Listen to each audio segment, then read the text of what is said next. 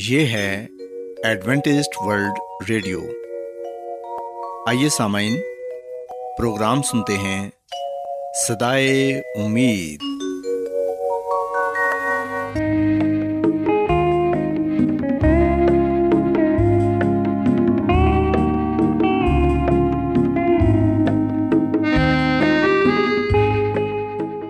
سامعین، پروگرام صدائے امید کے ساتھ میں آپ کی میزبان فرا سلیم اور صادق عبداللہ خان آپ کی خدمت میں حاضر ہیں۔ ہماری طرف سے آپ تمام سامعین کی خدمت میں آداب۔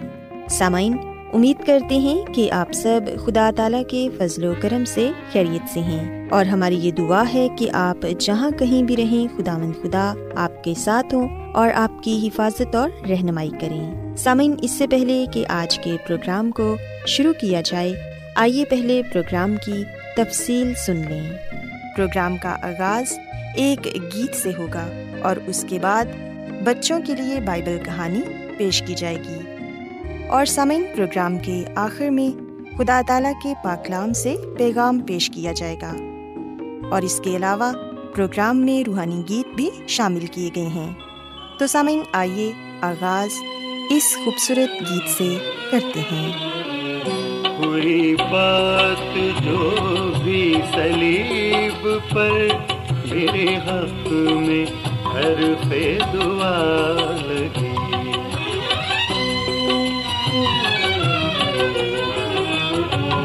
ہوئی بات جو بھی صلیب پر میرے حق میں حرف دعا لگی، تیرا خون برکھا کی رت لگا، تیری سانس باد صبا لگی، کوئی بات جو بھی صلیب پر۔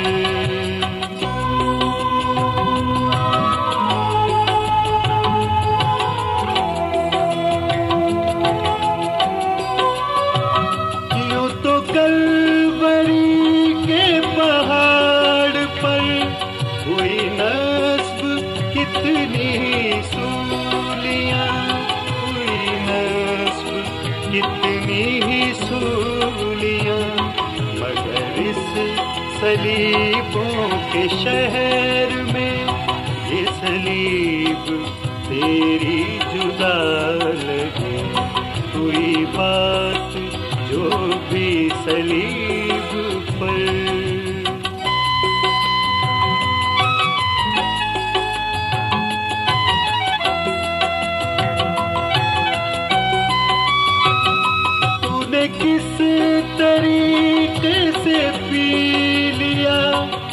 پیالہ جو کہ نہ ٹل سکا، وہ پیالہ جو کہ نہ ٹل سکا، کس سلیقے سے جان دی یہ موت رب کی رضا لگی، کوئی بات جو بھی صلیب پر۔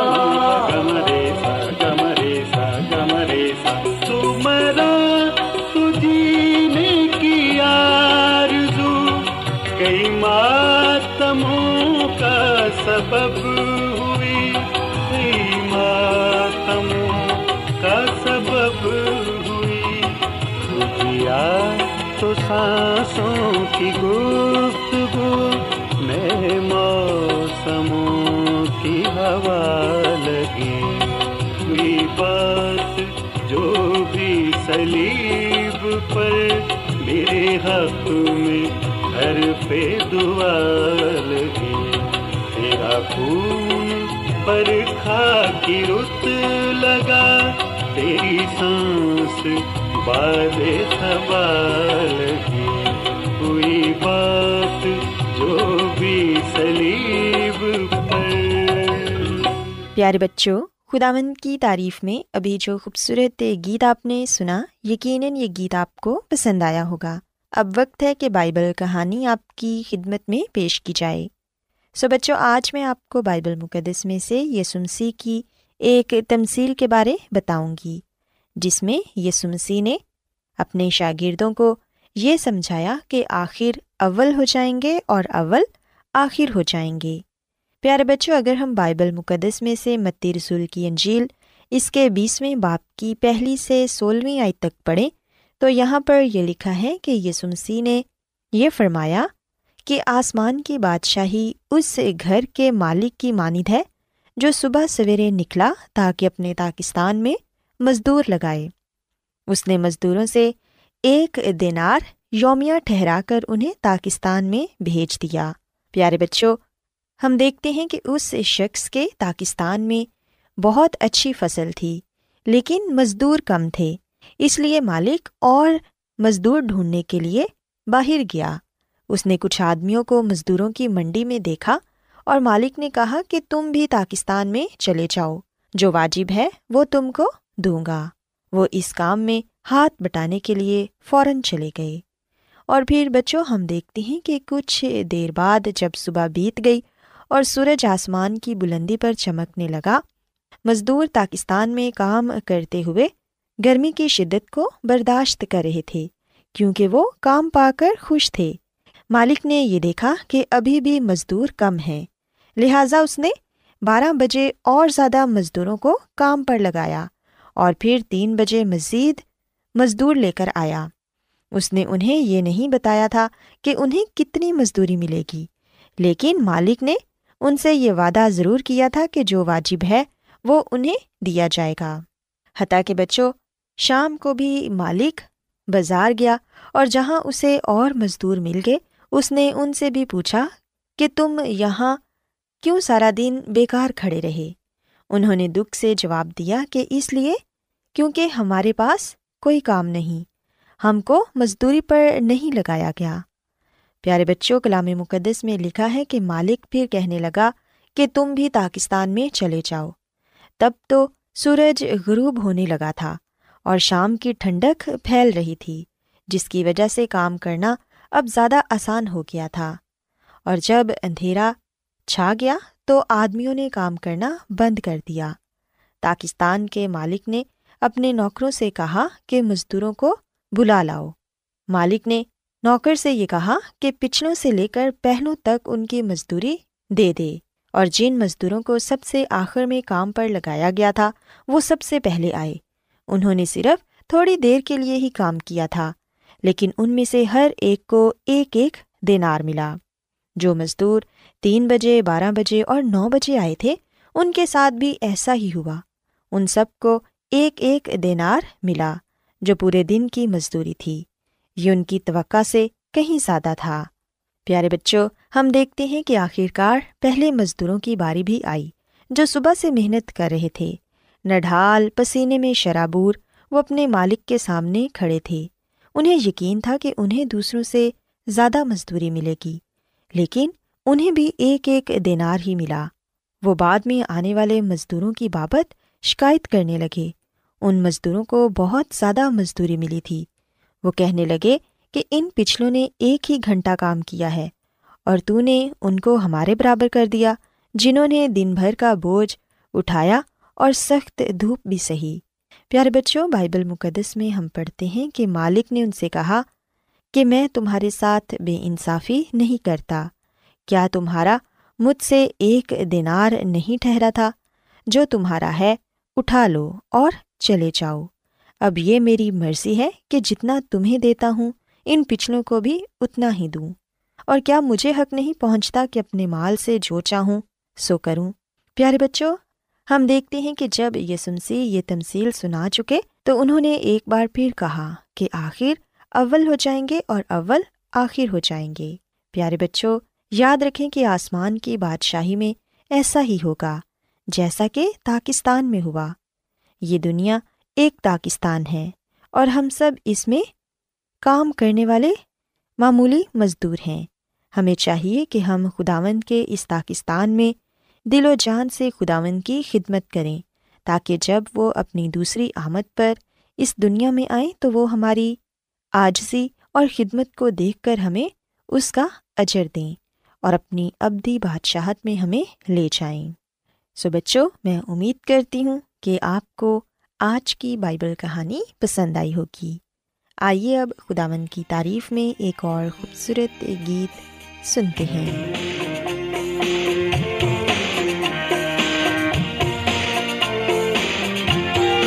محبتوں کا خلا بھر سکوں مسیح کی طرح، محبتوں کا خلا بھر سکوں مسیح کی طرح، اے کاش سب سے وفا، اے کاش سب سے وفا کر سکوں مسیح کی طرح، محبتوں کا خلا بھر سکوں مسیح کی طرح۔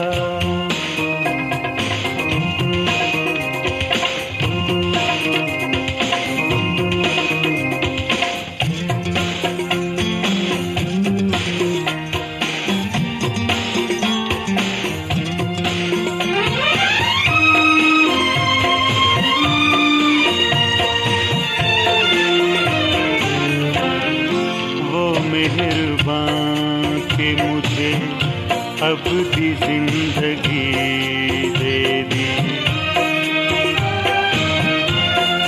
وہ مہربان کہ مجھے اب بھی زندگی دے دی، وہ مہربان کہ مجھے اب بھی زندگی دے دی، میں سوچتا ہی رہا، میں سوچتا ہی رہا مر سکوں مسیح کی طرح، محبتوں کا خلا بھر سکوں مسیح کی طرح۔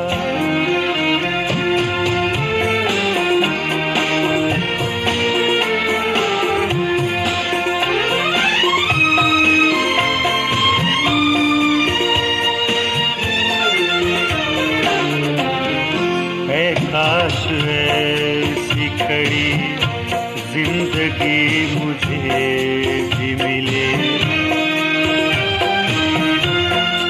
اے کاش ایسی کڑی زندگی مجھے بھی ملے، اے کاش ایسی کڑی زندگی مجھے بھی ملے، میں قرض جس کا ادا، میں قرض جس کا ادا کر سکوں مسیح کی طرح، محبتوں کا خلا بھر سکوں مسیح کی طرح۔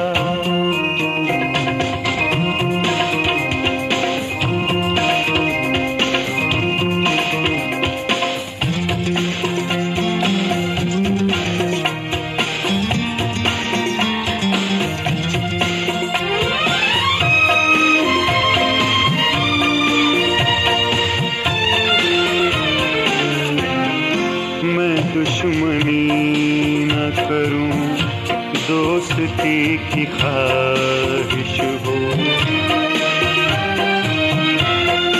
میں دشمنی نہ کروں، دوستی کی خواہش ہو، میں دشمنی نہ کروں، دوستی کی خواہش ہو، میں زخم سب کے صدا، میں زخم سب کے صدا بھر سکوں مسیح کی طرح، محبتوں کا خلا بھر سکوں مسیح کی طرح، اے کاش سب سے وفا، اے کاش سب سے وفا کر سکوں مسیح کی طرح، محبتوں کا خلا بھر سکوں سے کی طرح۔ کیا آپ بائبل کی مقدس پیشن گوئیوں اور نبوتوں کے سربستہ رازوں کو معلوم کرنا پسند کریں گے؟ کیا آپ دنیا کے ایسے رجحانات کے باعث پریشان ہیں جو گہری تاریکی کا اشارہ دیتے ہیں؟ ایڈوینٹسٹ ورلڈ ریڈیو سنتے رہیے، جو آپ سب کے لیے صدائے امید ہے۔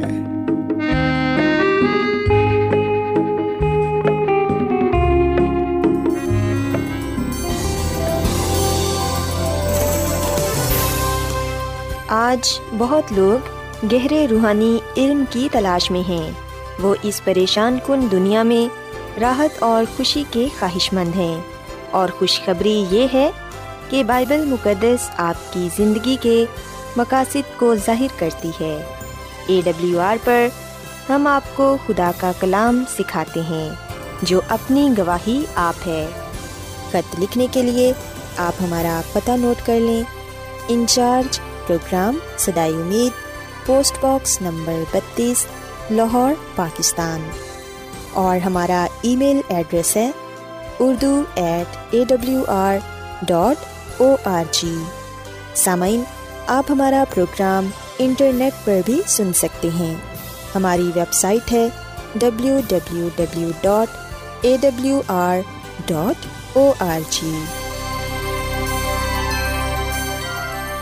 ایڈوینٹسٹ ورلڈ ریڈیو کی جانب سے پروگرام صدائے امید پیش کیا جا رہا ہے۔ سامعین، اب وقت ہے کہ خداوند کے الہی پاکلام میں سے پیغام پیش کیا جائے۔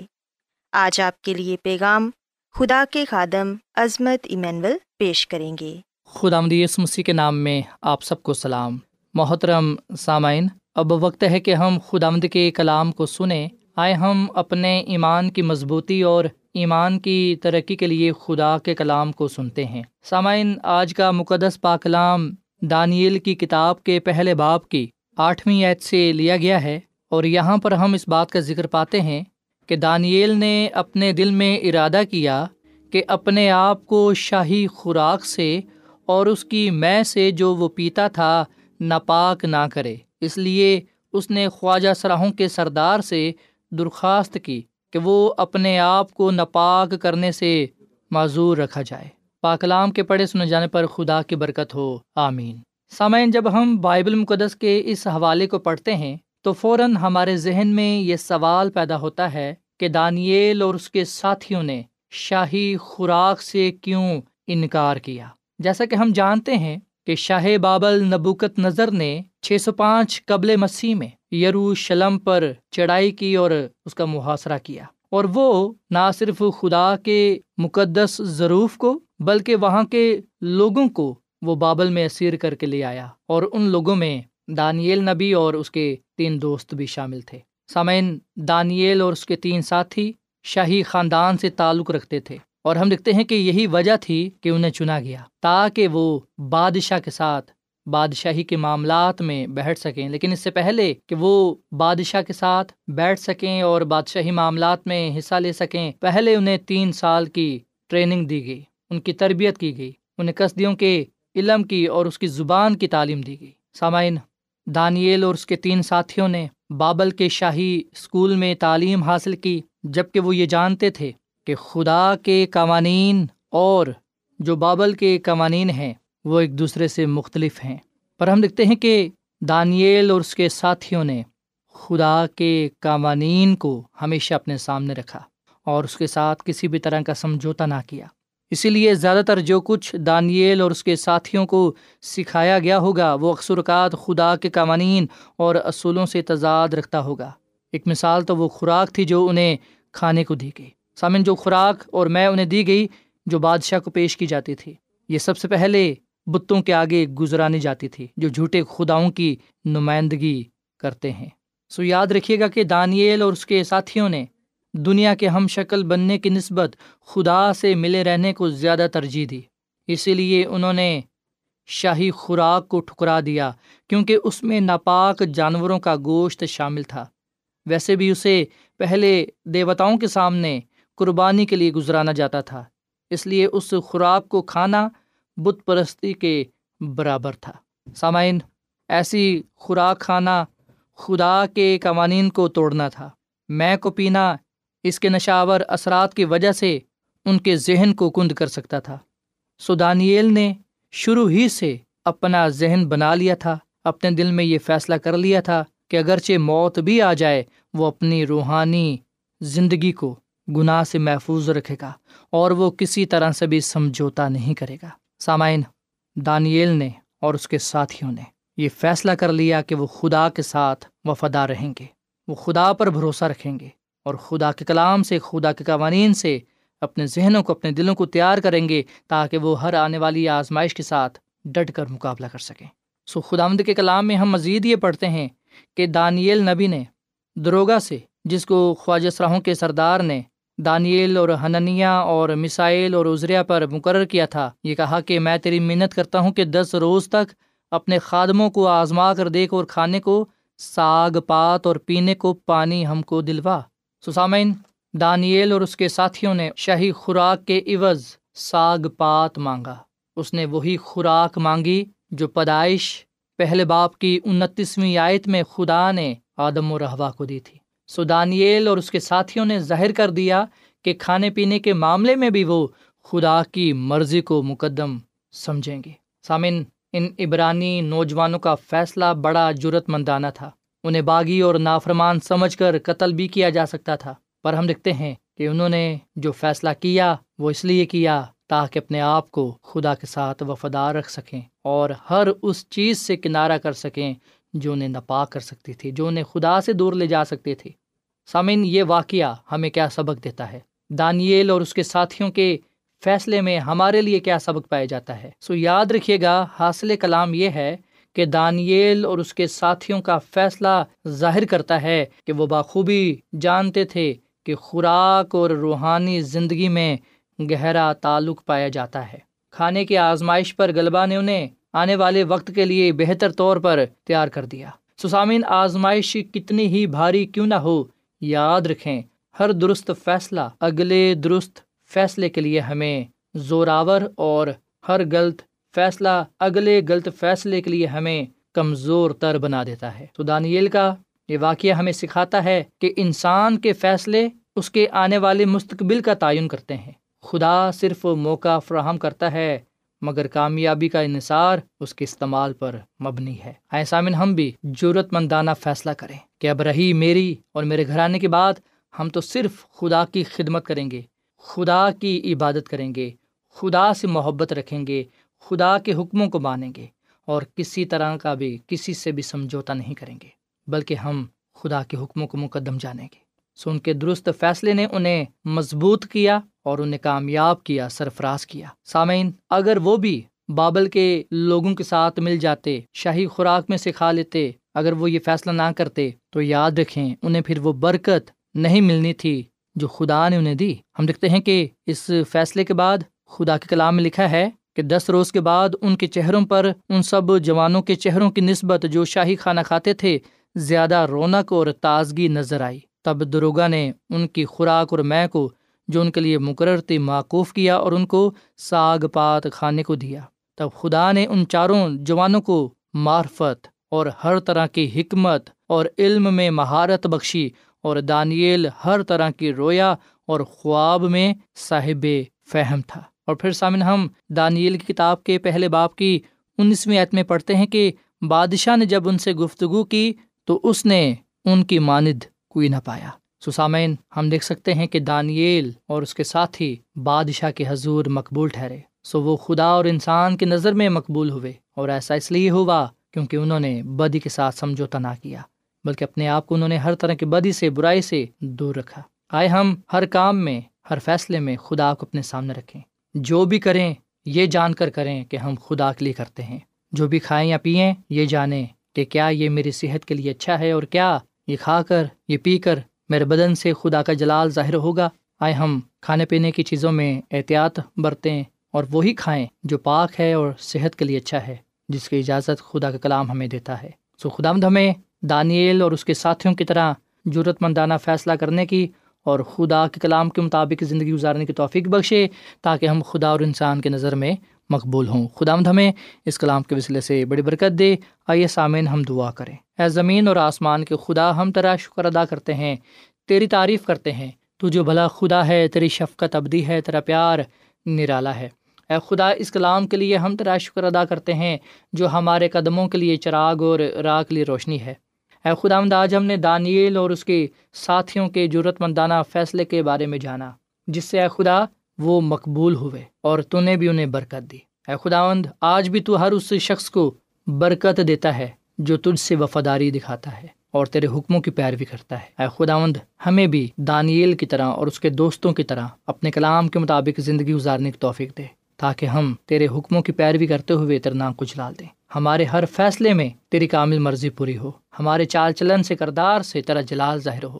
اے خداوند، آج کا یہ کلام ہماری زندگیوں کے لیے پھلدار ثابت ہو۔ اس کلام کے وسیلے سے تو ہمیں بڑی برکت دے، کیونکہ یہ دعا مانگ لیتے ہیں اپنے خداوند مسیح یسوع کے نام میں، آمین۔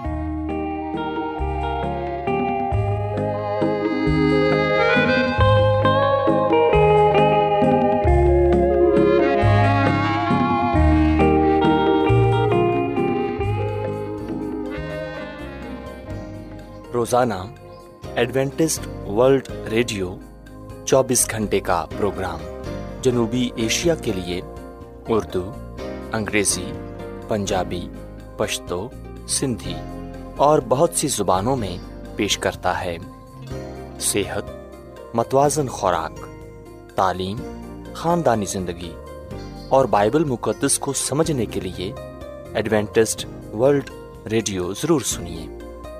یہ ریڈیو آپ کی فکر کرتا ہے۔ ایڈوینٹسٹ ورلڈ ریڈیو کی جانب سے پروگرام صدائے امید نشر کیا جا رہا تھا۔ امید کرتے ہیں کہ آج کا پروگرام آپ کو پسند آیا ہوگا۔ سامعین، اپنی دعائیا درخواست اور بائبل مقدس کو مزید جاننے کے لیے آپ ہمیں اس نمبر پر واٹس ایپ کریں۔ نمبر نوٹ کر لیں، 0017472812849 یا پھر +17472812849۔ سامعین، آپ ہمارے پروگرام انٹرنیٹ پر بھی سن سکتے ہیں۔ ہماری ویب سائٹ ہے www.awr.org۔ کل اسی وقت اور اسی فریکوینسی پر دوبارہ آپ سے ملاقات ہوگی۔ اب اپنی میزبان فرا سلیم اور صادق عبداللہ خان کو اجازت دیں۔ خدا حافظ۔